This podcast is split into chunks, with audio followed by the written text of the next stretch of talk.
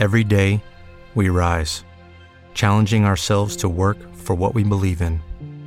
At U.S. Border Patrol, protecting our borders is more than a job, it's a calling. Agents answer the call, working together to keep our country and communities safe. If you're ready for a new mission, join U.S. Border Patrol and go beyond. Learn more at cbp.gov/careers.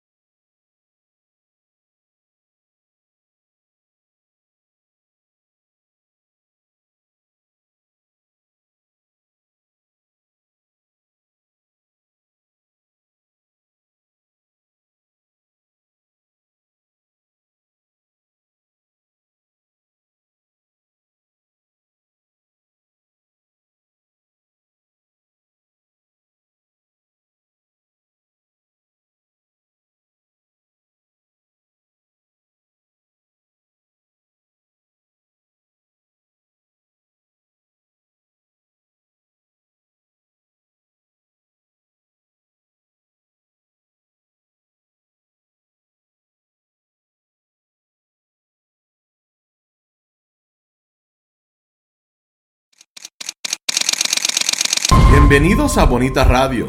Esto no es un cuento, esta es la verdad. Breves segundos, la periodista Carmen Enita Acevedo estará con ustedes. Bonita Radio está disponible en Facebook, Instagram, Twitter, Spotify, Google Podcast, YouTube, iVoox y iTunes. Agradecemos a nuestros auspiciadores.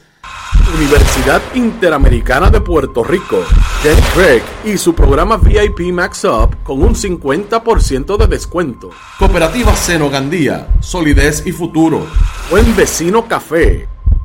Nuestras transmisiones son viables también gracias al apoyo de ustedes. Pueden enviar sus donativos accediendo a bonitaradio.net. Allí podrán realizar su aportación a través de PayPal o tarjetas de crédito. También Pueden realizar su donativo por ATH Móvil Negocios a la Fundación Periodismo 21 o pueden enviar un cheque o giro postal a PMB número 284, Pio Box 194000, San Juan, Puerto Rico 00919-4000. Bonita radio.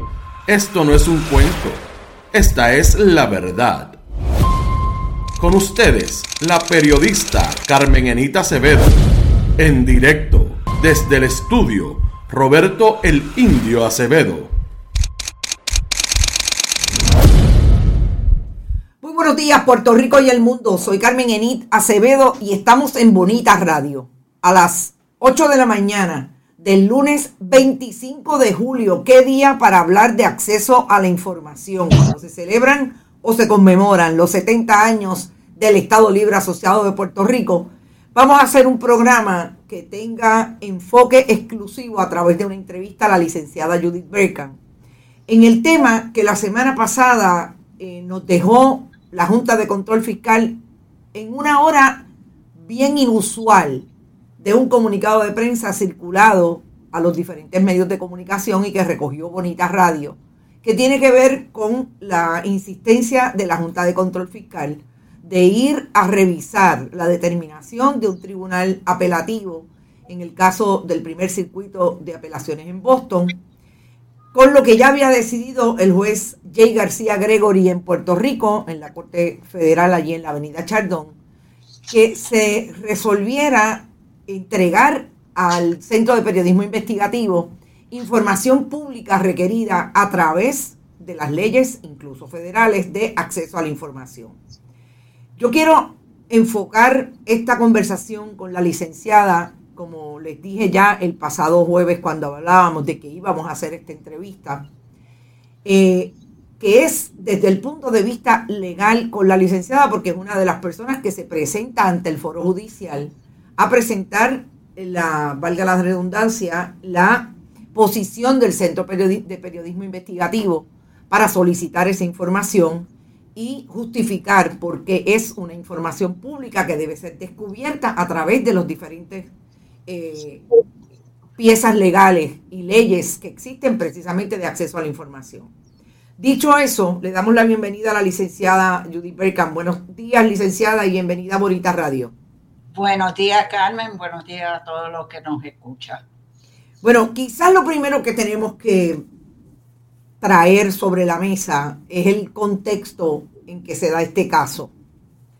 Vamos a hablar primero de los personajes. En este momento hay lo que yo llamo una segunda junta de control fiscal, porque los primeros miembros que fueron nominados cuando se aprobó la ley promesa en el 2016, cesaron sus funciones, algunos renunciaron, otros cumplieron el término, incluida la directora ejecutiva, se fueron y tampoco están presentes, presentes elementos como por ejemplo los representantes del gobierno de Puerto Rico entonces ante esa junta, como es el reconocido por muchas razones Elías Fernando Sánchez y Fonte. En términos de los personajes, ¿cómo cambia el pleito que ustedes han llevado desde que el CPI le pidió información a la Junta?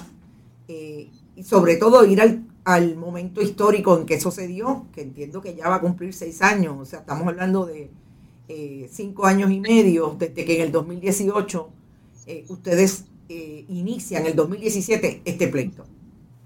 Pues realmente, aunque como usted bien señala, la eh, composición de la Junta ha cambiado, eh, realmente no ha habido diferencia. Lo que hemos encontrado a través de estos largos años de litigio es que la Junta ha resistido entregar a nosotros, entregarnos las comunicaciones que habían tenido que siguen teniendo, por supuesto, con el gobierno de Puerto Rico y el gobierno federal.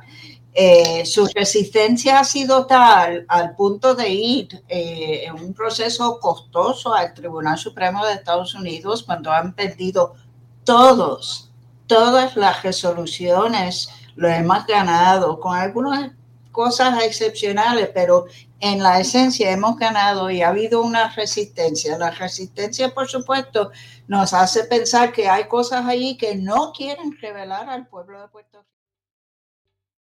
¿Te está gustando este episodio? Hazte fan desde el botón apoyar del podcast de Nivos. Elige tu aportación y podrás escuchar este y el resto de sus episodios extra. Además, ayudarás a su productor a seguir creando contenido con la misma pasión y dedicación.